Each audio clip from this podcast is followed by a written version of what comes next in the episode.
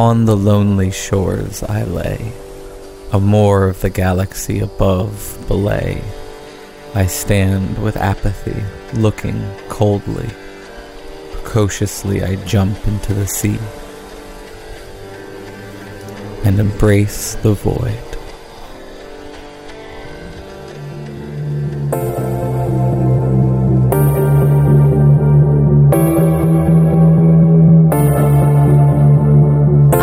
I find this void quite calming, actually. It's like this time the Xanax took me. Your sense of self is crumbling and it's taking the void down with it. It's like I'm in a black void, trying to reach the news story. This concept of morality is a very interesting human characteristic. What is real?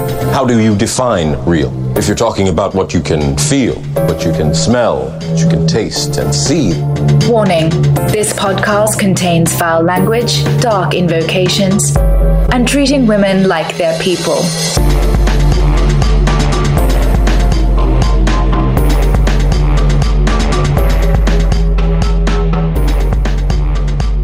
Welcome, friends, to episode 86 of Embrace the Void, the show that congeals to your skull like a well placed egg. I am your host, Aaron, and with me, as always, is the nope rope to my delicious plumpness, GW. So, we've got a great interview today. I just need to do one quick announcement beforehand.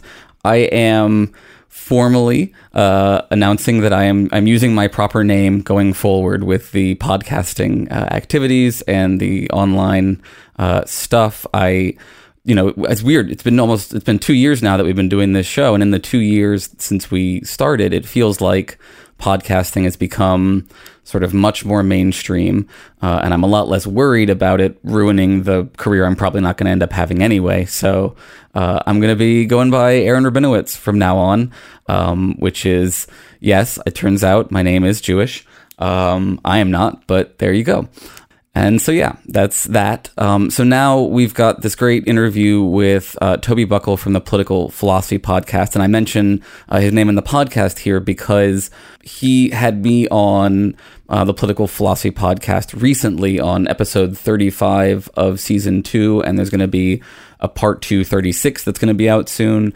And and some of the stuff that we talk about in this episode is a bit of a carryover from those conversations. They were sort of both on our minds a little bit still. So um, I, I, would highly recommend going and listening to those episodes, uh, maybe before listening to the rest of this episode, um, if you want to have sort of the full picture of what we're doing here. But a lot of it is stuff that we've talked about on the show before, like moral luck and moral realism and stuff. So that being said, let's get on to it. Our guest this week, uh, very excited, uh, Toby Buckle of the Political Philosophy Podcast. Uh, Toby uh, had me on his show recently, and I'm really glad to be having him here joining us to talk about uh, lots of things that I think relate to various things we've gotten to on the show already. So, uh, Toby, do you want to say hi to the void? Hey guys, thanks for having me. Yeah. So, Toby, do you want to start by just giving folks a little bit of background how you got your way into doing a political philosophy podcast? Yeah, sure. So, I'm a Brit living in America. I did my uh, undergrad and postgrad. I did an MA. I didn't do a PhD in the UK, and I did those in politics and philosophy, and that's always interested me. But then I didn't go the academic route. I've spent the last probably about eight years working in the States for a variety of progressive left wing causes. So I've worked for a bunch of Democratic candidates. I've worked for gay civil rights. I spent four years at Amnesty International working um, for human rights all over the world.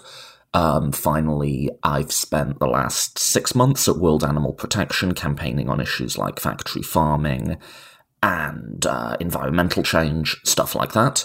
Um, so that's my, my, my background is someone who has some, not a huge amount, but some philosophical training. But I've spent most of my life in like hands on advocacy. And I just got into the podcast as something to do in um, my spare time. I never expected it to take off. I just reached out to some college professors who I either knew a little bit or I thought were interesting. And it just passed a year I've been doing this last week. and we have gained something of a following, which is kind of crazy. I, it was just this dumb hobby that kind of took off. Mm-hmm. and yeah, we've covered a whole bunch of topics, which I'm sure we'll get into some of them today. And yeah, that's a bit of background. Great. What are um some of the things that your your favorite topics that within politics and things that you've covered so far? Yeah, so I've been doing political ideologies quite a lot on my show recently. Um, so not just like I am a liberal and here's why I'm a liberal, but what does it actually mean to be a liberal? How do we, or a conservative, or a socialist, or a fascist, even for that matter? How do we define them? How do we create typologies of them? Um, that's something I've been really interested in. I've also just taken on, as you know, right, a number of sort of um, more foundational moral philosophy topics. So, like, do we have, or to what extent do we have moral responsibility? Are concepts of praise and blame appropriate? And I've sort of staked out a position for myself there as a self described philosophic meathead, where mm-hmm. I'm just like, yeah, no, essentially classical utilitarianism is just true, and the rest is just bells and whistles. Oh, okay. And and, and as you know, we went back and forth in that a little. Mm-hmm. Yep, I don't want to scoop you too much and on then, that. I have also been getting into some online fights on social justice issues. Um, I had Jordan Peterson fans sat on me for a bit. Um, that um, sounds like fun. Yeah, yeah, those those guys are passionate. Um, They'll swarm. Yeah. Um, and I've generally, I didn't really mean to get onto that with the show, but I think it does overlap with political philosophy. I've generally taken I guess you could say, a fairly hard left perspective on issues like reparations for slavery, prison abolition, um, uh, gender equality, understanding gender as a spectrum or sort of something more fluid than a binary. Um, and I'm not trying to say any of that to win woke points. It just seems correct to me, or at least the, the critiques people make of social justice seem incorrect to me and I've pushed back against them. So anyway, that's that's some of the stuff that I talk about. It's it's interesting that you talk about uh, at the beginning there, you know, trying to define like what is a progressive, what is a conservative, like and and trying to see what those mean, right? In a way, you can you can translate that to a question of what ought a progressive to do or what ought a social justice warrior to do. And it reminds me of this episode of The Daily I, I listened to many months ago, where it was this, I believe she was a congresswoman, but I could be wrong about that, who was a very liberal congresswoman, but she actually was um, pro life, not pro choice. Hmm. And it made me start thinking about how one of the main uh, philosophies of the Democrats are diversity, right? That diversity is very important in every regard, except for diversity of thought. And I thought that that was an interesting dichotomy there. That when um, it seems to me, and I could be wrong there, but when a liberal sort of steps out of line of the lockstep of what a liberal should do, they are definitely uh, Petersoned upon. I, I think it depends on certain things, right? I, I mean, like, I, I think it's it's you're right that when there come to certain moral claims, especially leftists will take a very hard-lined approach with regard to people who transgress on those moral claims. I think they're a lot more permissive on on disagreement on a lot of other kinds of things. But I do think you're right that like for a lot of folks that's a like no go area or there are certain kinds of no go ethical areas. What do you think, Toby? Uh, okay, so there's a couple of different answers I can give to that. Um, mm-hmm. The first one is just as how politics actually um, unfolds itself in the US. Is I think the sort of purity backlash, if you can call it that, is yeah. actually a lot stronger on the right than it is on the left. Um, and just, you know, anecdotally from my own experience, the times that I have really had like an online mobs, maybe an, an, online rabble, right, shall we say, descend on me have been for critiquing right wing figures. Um, whereas I have said critical things of the left on social justice and I get one or two like fairly polite emails about it, you know. so I just, I'm, I'm just not. I, I think there's purity policing on both sides. I'm not sure that it's something unique or even disproportionate on the left. Now, as, as to the question, um, I think there's sort of an answer liberals can give about like, oh, we value diversity, but not diversity of thought. Well, to tie it back to like the moral luck thing, you should value diversity of things that people can't really change about themselves, right? So you should value diversity of race, of gender, maybe even of religion, insofar as religion is a cultural category which you're born into. But on things like whether you're pro life or pro choice, these are conscious decisions people make about their worldview that we they are at least in theory persuadable on so it's not unreasonable to try and persuade them. Now of course it's an open question as to whether shaming and castigating them is the right tactic to try and change them. My general opinion would be that it isn't but i don't think it's it's it's us being intolerant or not diverse to say we are going to apply social and conversational pressure to try and change someone's mind away from a pro-life position. Say. I could I could feel Aaron's spider sense tingling on that one. well, I mean, I would I would of course caveat that by saying that your beliefs are just as much a matter of luck and your ideology is as much a matter of luck as your um as any of the other things that, that you're mentioning there. But I, I do agree in large part, sort of with what he's saying, that it, it makes good sense to try to change people's beliefs in these kinds of ways. And we are able to do so. And one of the ways to do so is to say, look, if you're going to keep banging on about this idea that this group of people aren't people and don't need to be treated like people, you're not going to be invited to Thanksgiving anymore and like that has an effect of sometimes bringing people to rethink their choices or uh, if it doesn't then like there's no i don't think there's a strong moral obligation to continue to allow everyone into your tent for the sake of diversity um, I think that especially individuals who are strongly against the very nature of diversity, right? You get a bit of a paradox of tolerance going there. If I can make, and we, I'm mindful of the risk of just disappearing back into the moral luck particular I didn't bring it up. I just want to point that out. I didn't say any of those words first. All right. I want to make one more point about how this relates to social justice and diversity and inclusion, and then I'm done. Which mm-hmm. is, yes, it, it is absolutely true, or at least it seems true to me, or, or probable to me, that people's ideologies, their foundational moral worldviews, are not chosen um, in the same way as race or gender is not chosen. My point was more that they are uh, uh, amenable to persuasion in a way that the mm-hmm. race isn't. Now, actually, when it comes right down to it, I don't think that shaming or not inviting someone to Thanksgiving just at a purely tactical level is the is the the most the, the, the best way to do that.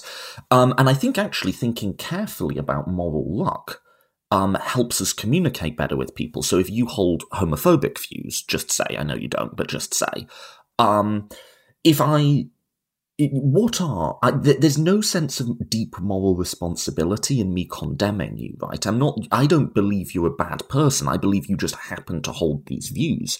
So what at my best am i saying if i try to condemn them? At its best it's a sort of retroactive exhortation. I'm appealing to you to be better in the future right? Mm-hmm. that's that's the only way that's consistent with moral luck. So instead of me saying aaron you are a bad person I think it makes much more sense for me to say, Aaron, I believe that you can be better than this. And I'm not giving up on you. I I, uh, I agree with you and on everything what you're saying, except I just want to make sure that I do think that one of the things that should be in the toolbox is the short, sharp shock. That, like, I agree with you completely that change comes as a result of building up a relationship with someone and in motivating them to be better by you know con- connecting your liking for them your appreciation with them with them wanting to grow as that kind of person. Um, i also think that you need to be able to say to a person hey look you know i'm i'm on board with you figuring your way out through this stuff but if it really does feel like you're not doing that you're just using our relationship to feel a little bit more okay about something that I think is inappropriate, I'm eventually going to say, no, I'm not all right with this anymore and walk away from that. And So, that's yeah. fine. And yeah, there, there's also a case of like social standards and social norms as useful. Um, but the empirical data on what persuades bigots is quite clear. It's it's the relationships they have. Like that's what moves people. Yeah, but it's it's complicated. No, no, oh yeah, no, none of this is easy. No, sorry. It's funny you say that because this is actually something that Aaron and I have a respectful disagreement on as well. Because I, I completely agree with you, Toby, that it's the stories we hear of people that you know were reformed neo Nazis or, or reformed people with really terrible views. Statistically speaking, it seems that the thing that changes that is some relationship with someone not you know romantic specifically, but some relationship with someone that changed their mind, that showed them a different path. That, and I'm not saying that someone can't have uh, an emotional reaction. I think that's totally fine, right? And I don't think anyone is obligated to do so. But in terms of changing people's minds, it seems like the best way to change someone's mind is through a personal relationship. Okay, so I think this is a good conversation, definitely one that I wanted to get into with you, Toby, because one of the things I wanted to ask was you've I've listened to some of your stuff and you talk a fair bit about the, the the war of language that's going on in politics and the war of ideological definitions, and I'm I'm interested in that especially for you know so that the on the ground troops on the internet who are fighting that war of language because I do think that you know, more than just like the conversation of, well, you know, how many sit downs with a white nationalist does it take to get them to see people of color as being valuable? I do think there's another sort of war going on right now, which is how long do I engage with some random troll on Twitter where I'm trying to like convey to them. I think this version of fairness is better than their version of. It. Do you want to start maybe just by like giving people a little bit of the background of your sort of somewhat postmodernist, I would I would argue, analysis of um, how how definitions work in politics. Yeah, for sure. Um, just as a note to how long you engage with the Twitter troll, um, not at all. Um, I think. Uh, or- or- or- But what about the deep, meaningful relationship that will get him to something, something, only- something? You, you only engage with the Twitter troll insofar as you are gaining some personal pleasure out of it. But that's when I sort of talk about building relationships. That's not at all what I have in mind. Um, but yeah, to, to, to the point about language. um, so I'm very influenced here by the work of Michael Freeden, um, who I know a little bit actually and have had on my podcast. And this I'll be very daring and try to sum up his whole approach here, which is the, this idea um, that people are fighting over the meaning of words as part of um, political ideological battles is neither something new nor something that's like on the side or ancillary or adjacent to political argumentation. That actually political argumentation is at its core, at its roots, competitions for the control of language, and it's particularly competitions for the control of moral and value language. What does it mean for something to be fair? What does it mean for something to be just? What does it mean to be a liberal? To be a socialist? To be a conservative? And at the heart of Fried- Freeden's analysis is the idea that there's always going to be this irreconcilable competition over the meaning of these words, and it's in that competition that we find the true nature of the political, or, or part of its nature. Do you think that one of those words would be like the word racism? Yes, absolutely. Um, I, I can talk a bit more about that. Um, I mean, very briefly, yes. So, um, just within, so say, the American case, you have a case where conservatives tend to use a much more restrictive definition of racism to mean something like the self conscious belief in the superiority of your own race, right? Whereas liberals would also talk about subconscious racism, they would also talk about institutional racism. So a liberal comes along and says, America is a racist country. Now, what the liberal means by that is America's institutions tend to operate so as to benefit white people, and many white people are walking around with cultural biases, right? What the conservative hears is the conservative hears America is a country where the vast majority of people believe in the superiority of the white race self consciously. Um, and what's obviously at stake in that competition isn't just a policy prescription. It isn't just um, do we support affirmative action or not? What, what's really being fought over there is the meaning of the word, right? Mm-hmm. And Freeden says, um, whoever can control the meaning of words holds a society by its throat. That you can have whatever policy you want to pass, but if you could get everyone agree to think racism is what you say it is, that's real power. Mm-hmm. He who controls the spice controls the universe.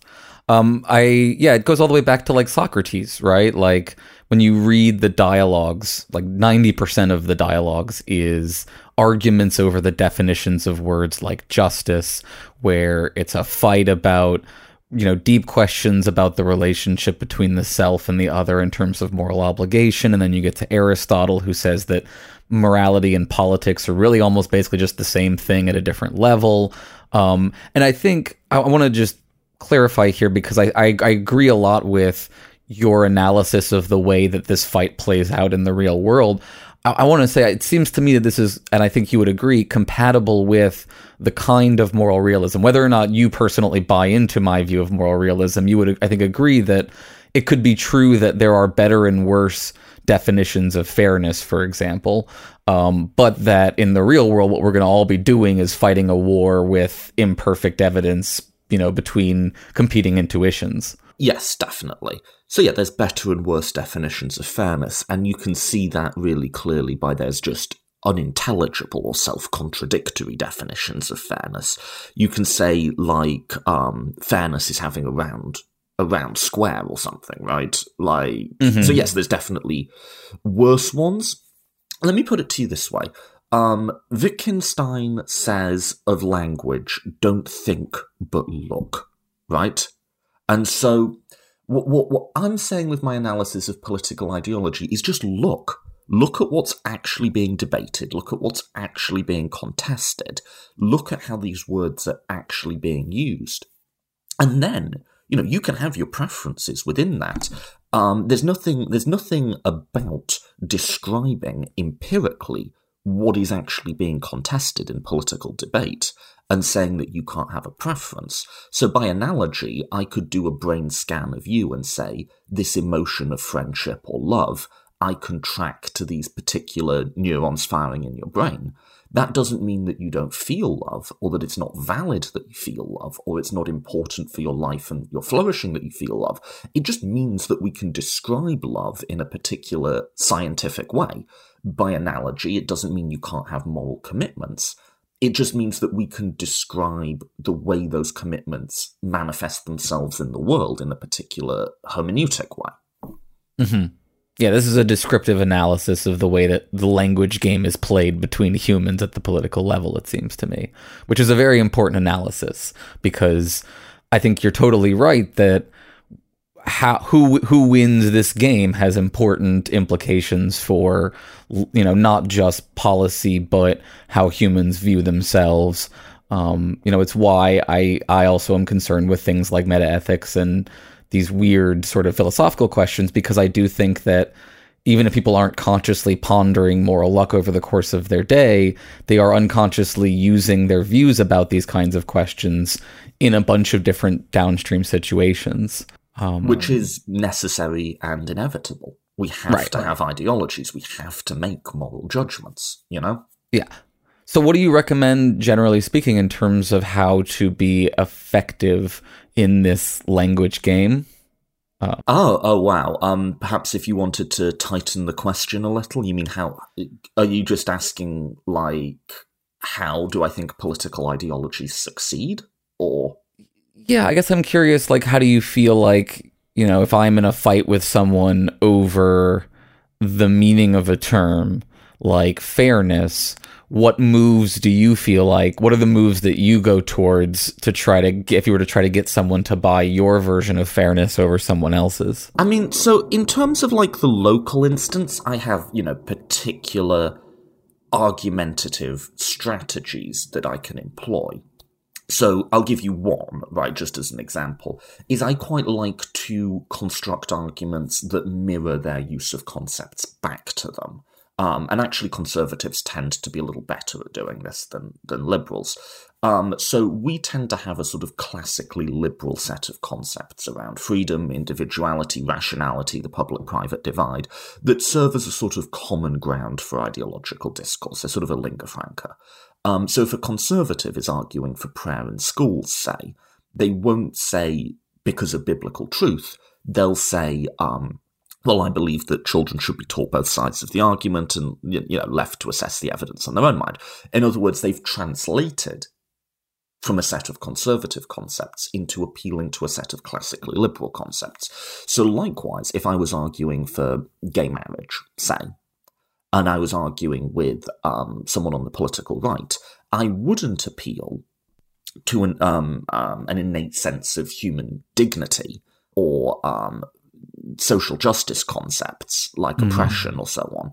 I would say, well, listen, we live in a capitalist society, we live in a regime of contracts, and if two individuals wish to contract together in a particular way that doesn't harm any outsiders, surely that's within the social system that we have and that we both value. That it's just an just process this as another form of business relationship. And that's not how I would it's think sort of, about it. like it's sort of like the libertarian argument, right?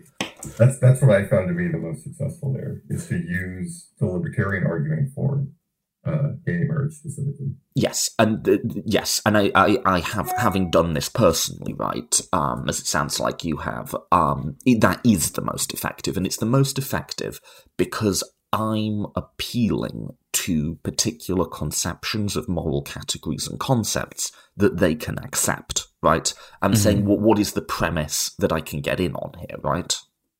So this is the kind of moral foundational code switching that folks like Jonathan Haidt, I think, are are right is a good persuasive strategy. That like if you're trying to talk to someone about if you're trying to get on the same page with someone else about a concept, especially a moral concept, the more you can appeal to the kinds of foundations that they are more likely to like if they're a liberal they're more likely to be invested in the harm versus care dimension and the fairness justice dimension rather than the purity dimension for example. Whereas if they're from a very religious background they may be more sympathetic to arguments from purity and loyalty and authority.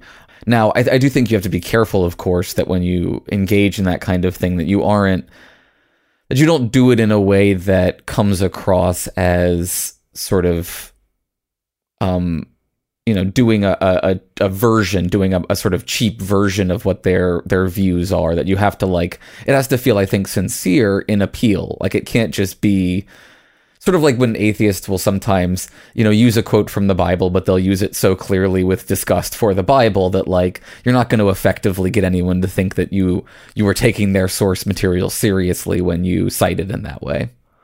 Yes, and by analogy, for instance, anyone who grew up working class or black in the United States knows what it is to have a dinner table voice and a job interview voice right? Mm-hmm. That doesn't mean mm-hmm. there's something fundamentally deceptive about that person. It just means, in the same way as people are multilingual, you're multidialectic, and you have a, a, a, particular language for the, the dinner table and a particular language for the job interview. And I think everyone understands and accepts that. It's just a different form of communication that's applicable to the space. But if I were to go into a black person's home and start speaking heavily Ebonics, everyone would be immediately on edge because it's obviously deceptive, right? right. Mm-hmm. So, yeah, I think that's a great analogy.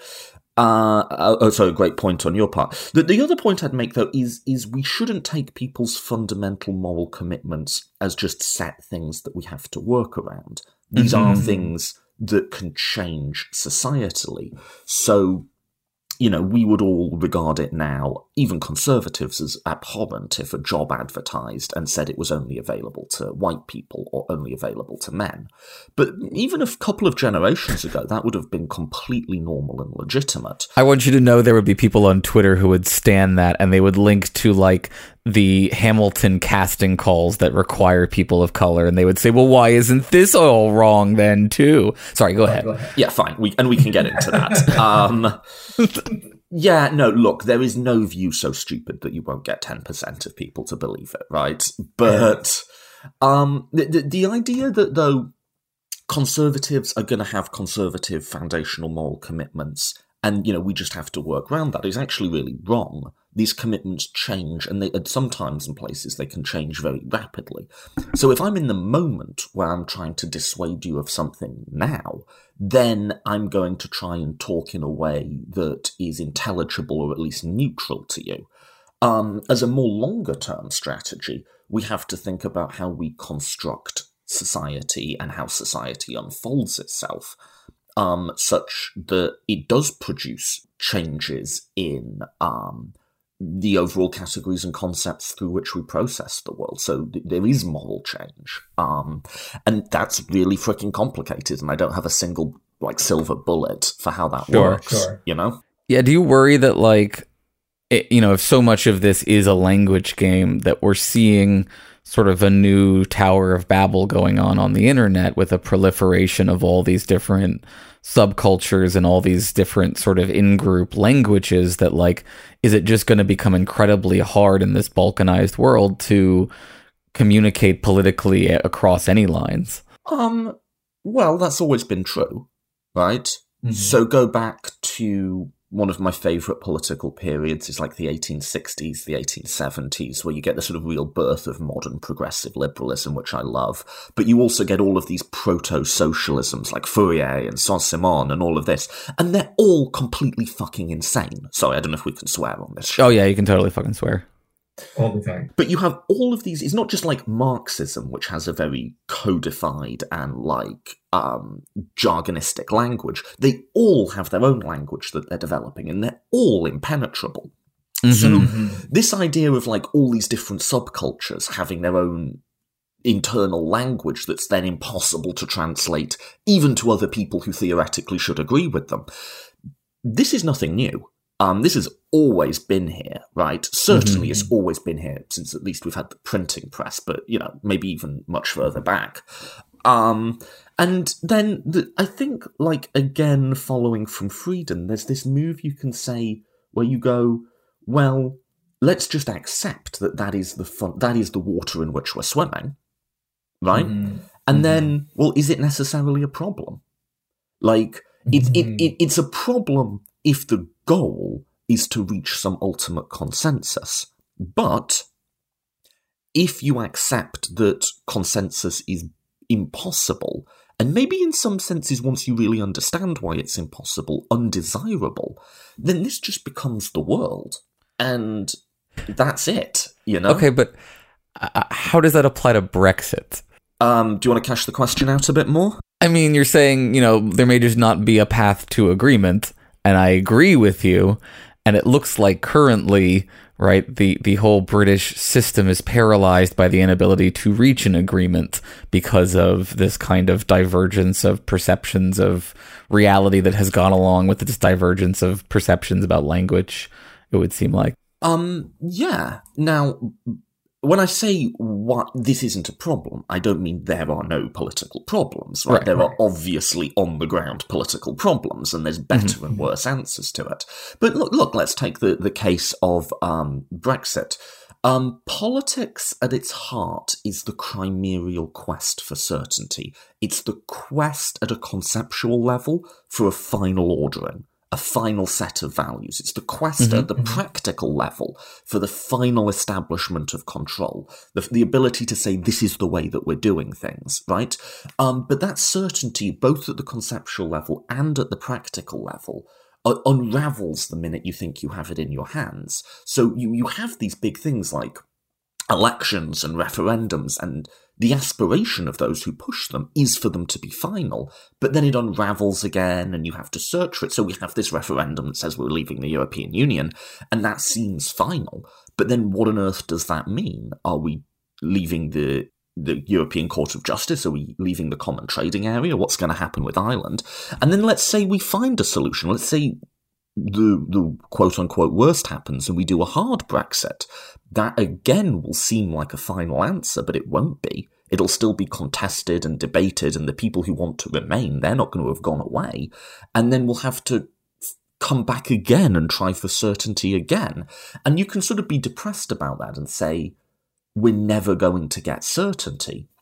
Or you can just say that that is what the political sphere is very impressive void of you. I was good. I, I I'm very on board with what you're saying. I appreciate all of this. I think it's excellent stuff. So, what do you think, G? Do you have any questions? It, it seems like there's this notion of how do we how do we make change happen, and then there's the what ought we to do, and uh, in in specific situations, right? It, and it's a difficult one because there's the moral side of like certain groups of people, it would be inappropriate to say that they ought to behave in a certain way.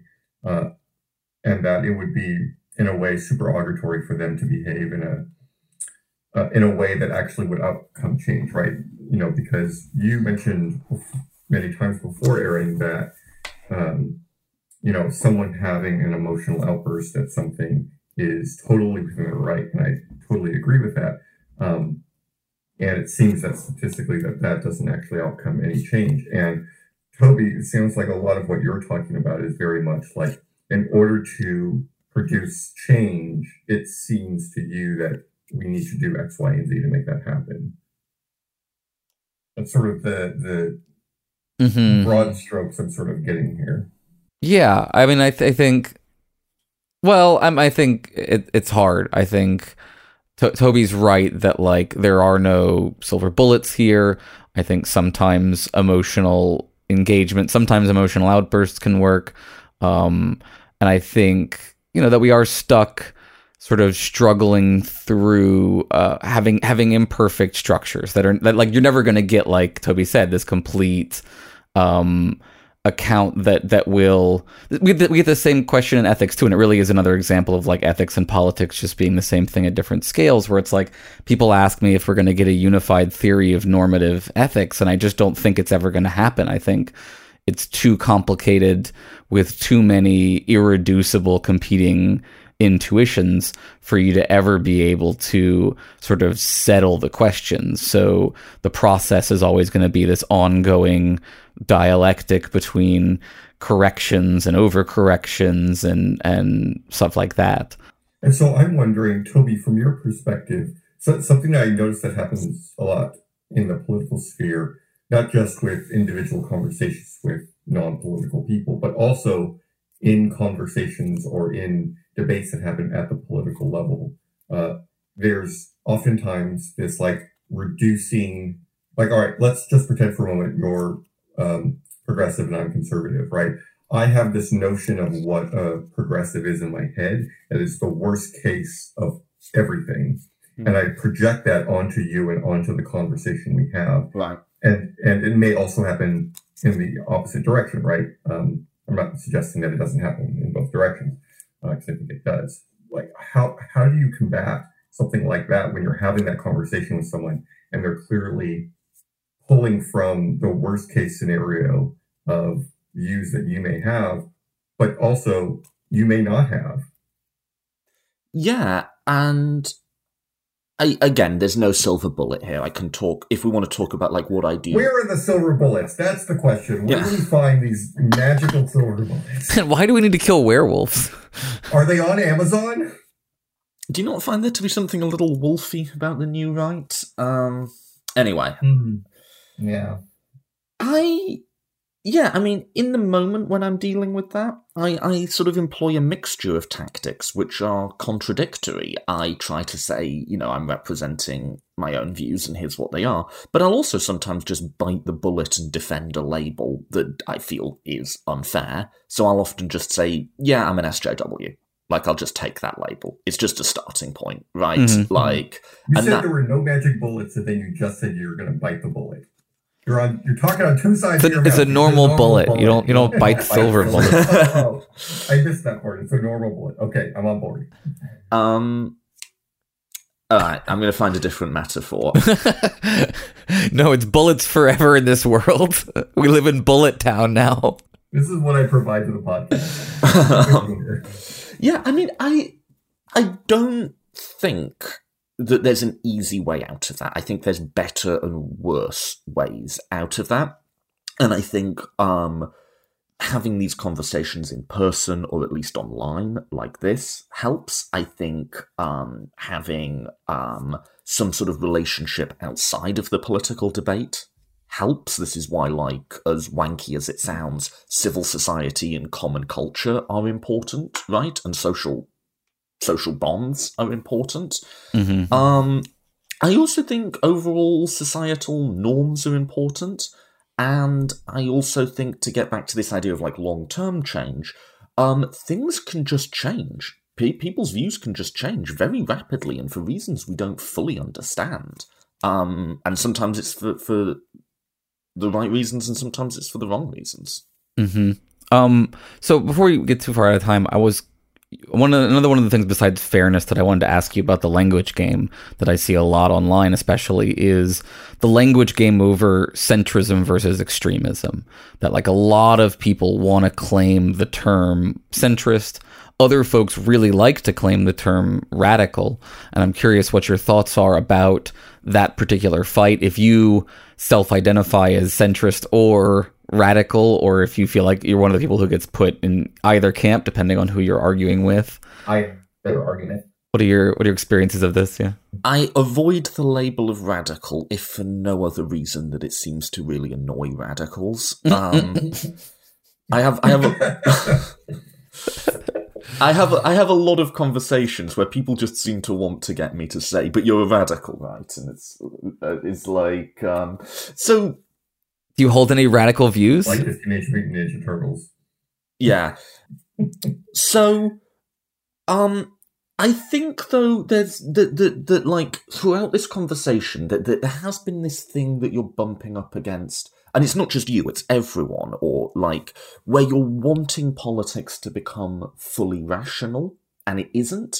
And I'm not the first one to make this analogy. I think the person who does it best is the political theorist Teresa Bejan, um, where she says, "Got to understand, understand these these forms of political self-identification like you would understand a church congregation, right? People want to say, I am Catholic, I am a Jesuit, Yeah. right? Now, when they're invoking that label, is what they're doing invoking a particular set of theological beliefs? Partly, but not fully, right? That they're invoking a sense of community and belonging, as well as a sense of otherness from other people. When people say I'm a radical or I'm a centrist, I interpret it much more as claiming membership within a particular congregation than uh, claiming ownership over a particular set of policy views. Because like I, I avoid the label radical just because I know the people in that church.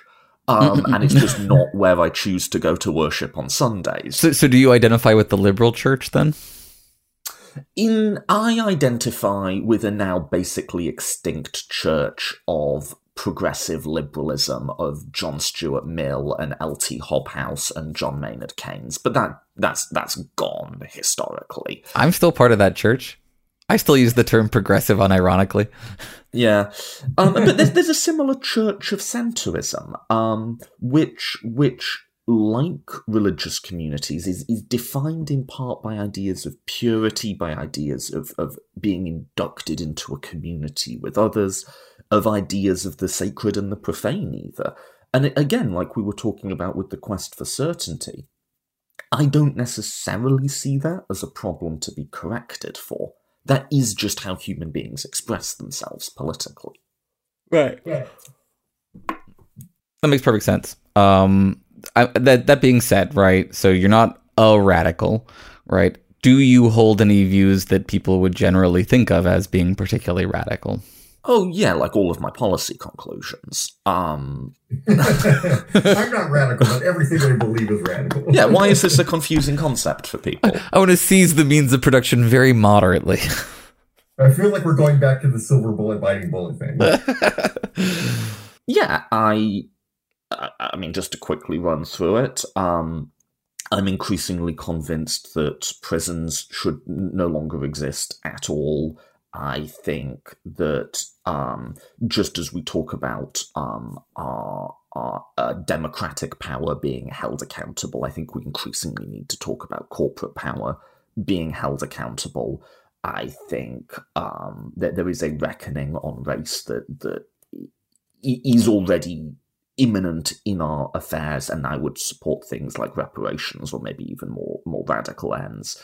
Um, I do think that the dichotomies of male and female and homosexual and heterosexual are modern constructs that are quite oppressive, and we need to move away from. A, a bunch of other stuff. I can run down the list.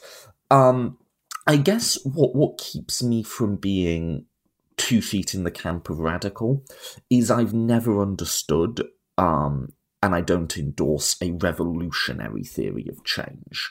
Um, mm-hmm. Mm-hmm. Like like a lot of people on the left, or the, the far far left, of which I, I do run in these circles, um, talk about when the revolution comes, and I don't know what the fuck they're talking about. And what's more, I don't think they know what the fuck they're talking about. And actually the idea of change through the system, which doesn't mean purely just voting. It can mean protesting. It can mean the civil rights movement. It can mean um, societal change and changing consensuses. But that sort of um, evolutionary, could we say, theory of change, which has, to be fair, let us down massively in America recently. I think historically that has been a, a, more moral, not not a more practical, a more moral theory of change. Revolutions kill the old and the young. And when I look at the far left right now, if nothing else, I don't I don't see people who are ready to have their families die for this. And that's not necessarily a judgment, but I don't see it. And you would have seen it in the radicals of the late 1800s, and I don't see it today. And so that's why I don't consider myself a radical. And it's also just so naive. There's this deus ex machina in their theory that we're going to have all these grievances and then the fucking revolution will come. So you're a ideological, uh, uh, you're a progressive radical with a pragmatic uh, ap- um, streak about the, the way to achieve that incrementally um, which which I, I am sympathetic to, uh, and I, I guess that means that you and I face the same objection about the response being, do you really think that we're ever going to achieve any of the things that you claim to want through that incremental approach before you know climate change consumes us all or something? Um, so let's just say, you know, that was the view given. I'd say, okay, Mm-hmm. Do you really think we're going to change any of those things through the violent overthrow of the American government? Sure, I don't think. Yeah, you're right. Like if we go to like sovereign citizen levels of radical, right? If we're talking about, I mean, like there is a way in which like the anarchist left and the militia right touch tails on this one in sense of, um, like both thinking that somehow they're going to overthrow the current system and replace it with a more functional one when it's just like you know bureaucracies like you say evolve over time to serve functions and like they can get worse or better at them but you know the idea that you're going to cut one down and put a perfectly functioning one in its place immediately like there are experts way more expert than any of us who have tried to engage in sort of radical alteration of systems and and it's a it's a mess a lot of the time. With this important difference the conservative mouth breathers who go to cabins in the woods and shoot turkeys they will at least have shotguns in their hands when they're vaporized by government drones. What is our plan? I mean, have you ever seen a group of people in all of human history less equipped to fight a revolution than Antifa? I, I, I think it's interesting because, in a way, it seems like we're our generation is so used to things happening in the immediate right? We're so used to things happening so instant and quick. And this idea of having to have some sort of change go through a political, a democratic political process, which is inarguably very slow, uh, feels like the only way to actually make this thing happen as fast as I want it to happen is through some revolutionary means uh, without really comprehending what it takes to do that and what all of that actually means. Yeah, and just look at it. Look at it as like probability. Look at it as if you were placing a bet in poker. And let's stipulate that you're short stacked and you have a bad hand in poker. Like, it's not good. Like, let's stipulate that, you know, we have not great odds of getting it past um, through the system, right? Um, we probably have even worse odds of getting it passed through revolution. And not only that, but revolution carries with it risks of making everything worse that the progressive theory of change doesn't.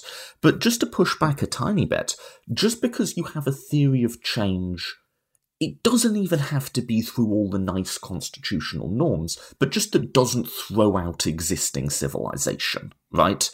Um, that doesn't mean it has to be slow or incremental. Um, look, look at the the radical changes that happened in Western democracies in the late 1800s in terms of incorporating almost all adult, adult men into the voting mass. That happened very quickly and was very disturbing to people at the time. Or look at how quickly welfare states were set up immediately after World War II. It was like within a four year period in many countries. And all of that was achieved with radicals and progressives working in unison towards a radical goal, but through, through a, a, a process orientated theory of change. Um, and so, hopefully, what I hope in America is we're seeing a new consensus around the Green New Deal, Medicare for all, um, all of this that that that more radical, and it isn't even that radical a vision, right? It's just social democracy, but like that vision can then be attached to um, a theory of change that could actually work. That's my hope, anyway. And by theory of change, I'm not saying we have to be nice to Republicans. Let's start doing stuff like making uh, Washington and Puerto Rico states so that we have more votes in the Senate. Let's get rid of the filibuster. Let's, if we have to, be ready to stack the Supreme Court. Let's um, start. Let no, I'm completely fine with like colouring outside the lines constitutionally. What I'm skeptical of is I remember visiting. I'll say this and then I'll stop. Um, I remember visiting a number of the Occupy things when they got started, and when I got there, it had devolved into an open sectarian war on who took the trash out and who did the dishes. And the desire to hit the reset button on civilization had all too painfully been realized. And it just doesn't work, right? And so if you say there's only a 10% chance of it getting past the way I'm talking about, fine. There's a 2% chance of this grand revolution. Does that all make sense? Uh, yeah, so I mean, I'm I'm sympathetic to everything you're saying, though I uh, am a little anxious. I mean, like, here's what I'll say: I'm sympathetic to it, which, as a you know someone trained with postmodernism, I'm anxious about anything that I'm sympathetic to.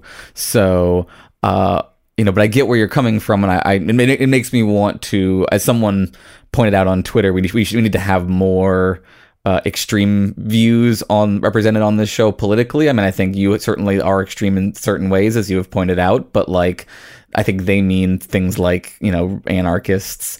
Um, so, but I'm I'm also you know I'm, I'm pretty social contract oriented. So I think that what what I hear you saying is we shouldn't take away the concept of the social contract. We should work within the social contract. Sometimes we should rewrite it very radically, but we shouldn't do away with the concept, it seems like, which I think is true. Yeah, and yes, yes, exactly. And look, I, I completely agree that we should be talking to anarchists and Marxists and whoever, right? I've spent most of my life having these conversations. And I'm not ruling out more radical measures in advance. Um, when I critique the idea of the revolution, I critique it because I see it as a placeholder a deus ex machina, something that, that, that bridges a gap in your theory that you're unable to bridge with actually just a specific concrete plan.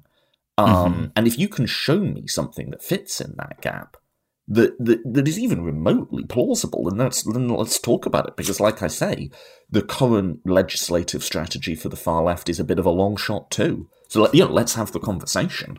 hmm Yeah, so our Making the Void Livable uh, this week brought to us by Toby, who has a very fascinating suggestion, in my opinion, for someone who lives in New York City. Toby, would you like to um, make the most extreme um, policy suggestion you've made this whole episode? Yeah, sure. Um, I don't think this is that extreme, but people. I'm setting you up. I think when, yeah, how do you deal with like fundamentally oppressive and also irrational and chaotic political systems? Um, I always like to recommend this very simple idea of interacting with the humans around you in your everyday life, looking people in the eye, and to to, to use a phrase, right, participating in the brotherhood of man, but at um, at a more practical level, like try and um, interact with strangers in your life. Yeah, I think this is another. It's an interesting and sort of less talked about corollary to the stuff y'all were saying earlier about like how do you convert someone from a horrible view, you know, through relationships with real people.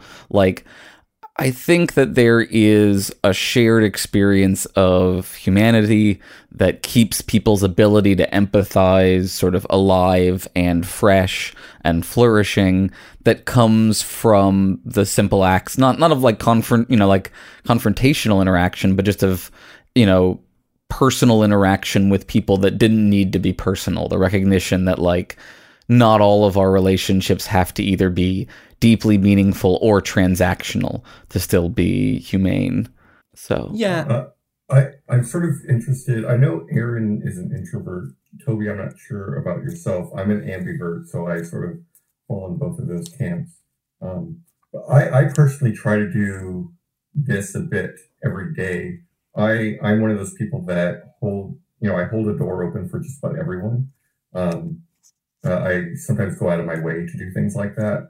Um, I try to do things like looking people in the eye and saying hi, or um, uh, you know, even just smiling at someone and things like that. And I don't know. I guess for me, it it in a way can make these small little happy moments uh, in a day that may not be really great, that may have these large milestones of depression or large milestones of you know some terrible thing happening. That just these small things can sometimes add up to quite a bit. yeah. And when you open yourself up to that, what comes through the door isn't just a silly, nostalgic communitarianism or even a thin conception of virtue. What comes through the door is often a whole load of stupidity, Mhm. right?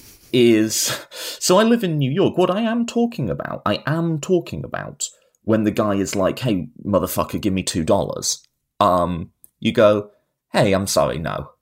hmm you know, I am talking about that level of interaction as well. I, am I am supportive of you. I I do think you underestimate how radical that suggestion really is for a lot of human beings. But like I, I get I get where you're coming from, and I think it's a interesting suggestion. I think it's especially hard because a lot of people feel like they're low on interpersonal energy these days to begin with because everything is so crushing and so it's hard to redouble your efforts to engage with others when it's feeling like that's what's toxifying you to begin with. But can I make one final point about Yeah, this? Is the the way in which no no no um the, the way in which we choose how to dole out our emotional energy, as you put it, um tends to follow social constructs that are very very oppressive, and by participating in them, we continue to participate in oppression. Mhm. So we talked about like are liberals intolerant for not wanting to like talk to conservatives? But here's the thing I bet even the hardest liberal could sit down at a bar and have a drink and be perfectly amicable with the average conservative as long as they didn't talk about politics, right? If they were just talking about sports or the fucking weather, it would be fine, right? Mm-hmm. um, they're still part of the brotherhood of man. They're still part of the moral community. The people we don't put as part of that moral community are the extreme poor, the homeless, are, are people who uh, are suffering um, because we have denied them the, the treatment for medical uh, um, mental health that they might need are people who are victims of incarceration. You know, we're just fine with someone, we're looking them in the eye, we're comfortable with them, and then they tell us that they're a felon, and suddenly that's someone we feel an interpersonal gulf with, right? Mm-hmm. So, um, what I am doing when I look people in the eye and I say hi, and I'm not like some fucking Samaritan here. I'm not going around trying to save any every individual homeless person or whatever, but I'm I'm sort of recognizing the non-legitimacy of saying that people aren't humans if they're very poor. They're not part of my moral community if they have an untreated mental illness. They're not, they're fundamentally outside of the realms of moral responsibility if they're a felon. And I, I deny that and I, I try to live that denial. Does that make sense? Yeah, I mean that's some very ethical politicking. I totally get what you're saying. Uh, it's with, with everything that we've talked about. It seems like the term radical is really just a relative term. Relatively radical. Yeah, I agree. Well, thank you, Toby. This has been excellent. I really appreciate that you've come on and talked about all this stuff, and um, we got to get you back on at some point to discuss things um, further. Maybe when we find out how uh, which which of the countries, America or England, is going to damage itself the most politically in the long term. I think we still probably agree Britain, right? It depends. I think in the immediate run, um, Brexit's just gonna like they're just gonna do a delay for maybe Mhm. a year. Um, we shall see. Um, but then again, I didn't never never underestimate Trump's ability to fuck things up either, though. It's true. Could start a war. So, um, Toby, do you want to let folks know where they can find you? Oh yeah, sure. So um my show is the Political Philosophy Podcast. So if you just um just Google Political Philosophy Podcast and it's the first thing that comes up. The website is Political Philosophy Podcast, all one word. And the usual ways you can follow any podcast, you can go on iTunes or on most of the um the apps. Um I have a Twitter handle. So yeah, check us out. Great, wonderful, and thanks so much for joining us. We would like to thank our top patrons David Maslich, Nadanetta Mani, the person who controls the spice controls the void, campquest.org, campquest.org, campquest.org. G, now that I uh, now I wish I was a clone so someone else could come up with these, and Jesse Urbinowitz and Brenda Goodman. Uh, if you would like to become a patron, find us on Patreon at uh, patreon.com backslash embrace the void. Editing for this episode was done by Brian Ziegenhagen, uh, and the music was composed by GW, who is sorely missed. Until next time, remember, you are the void, and the void is you.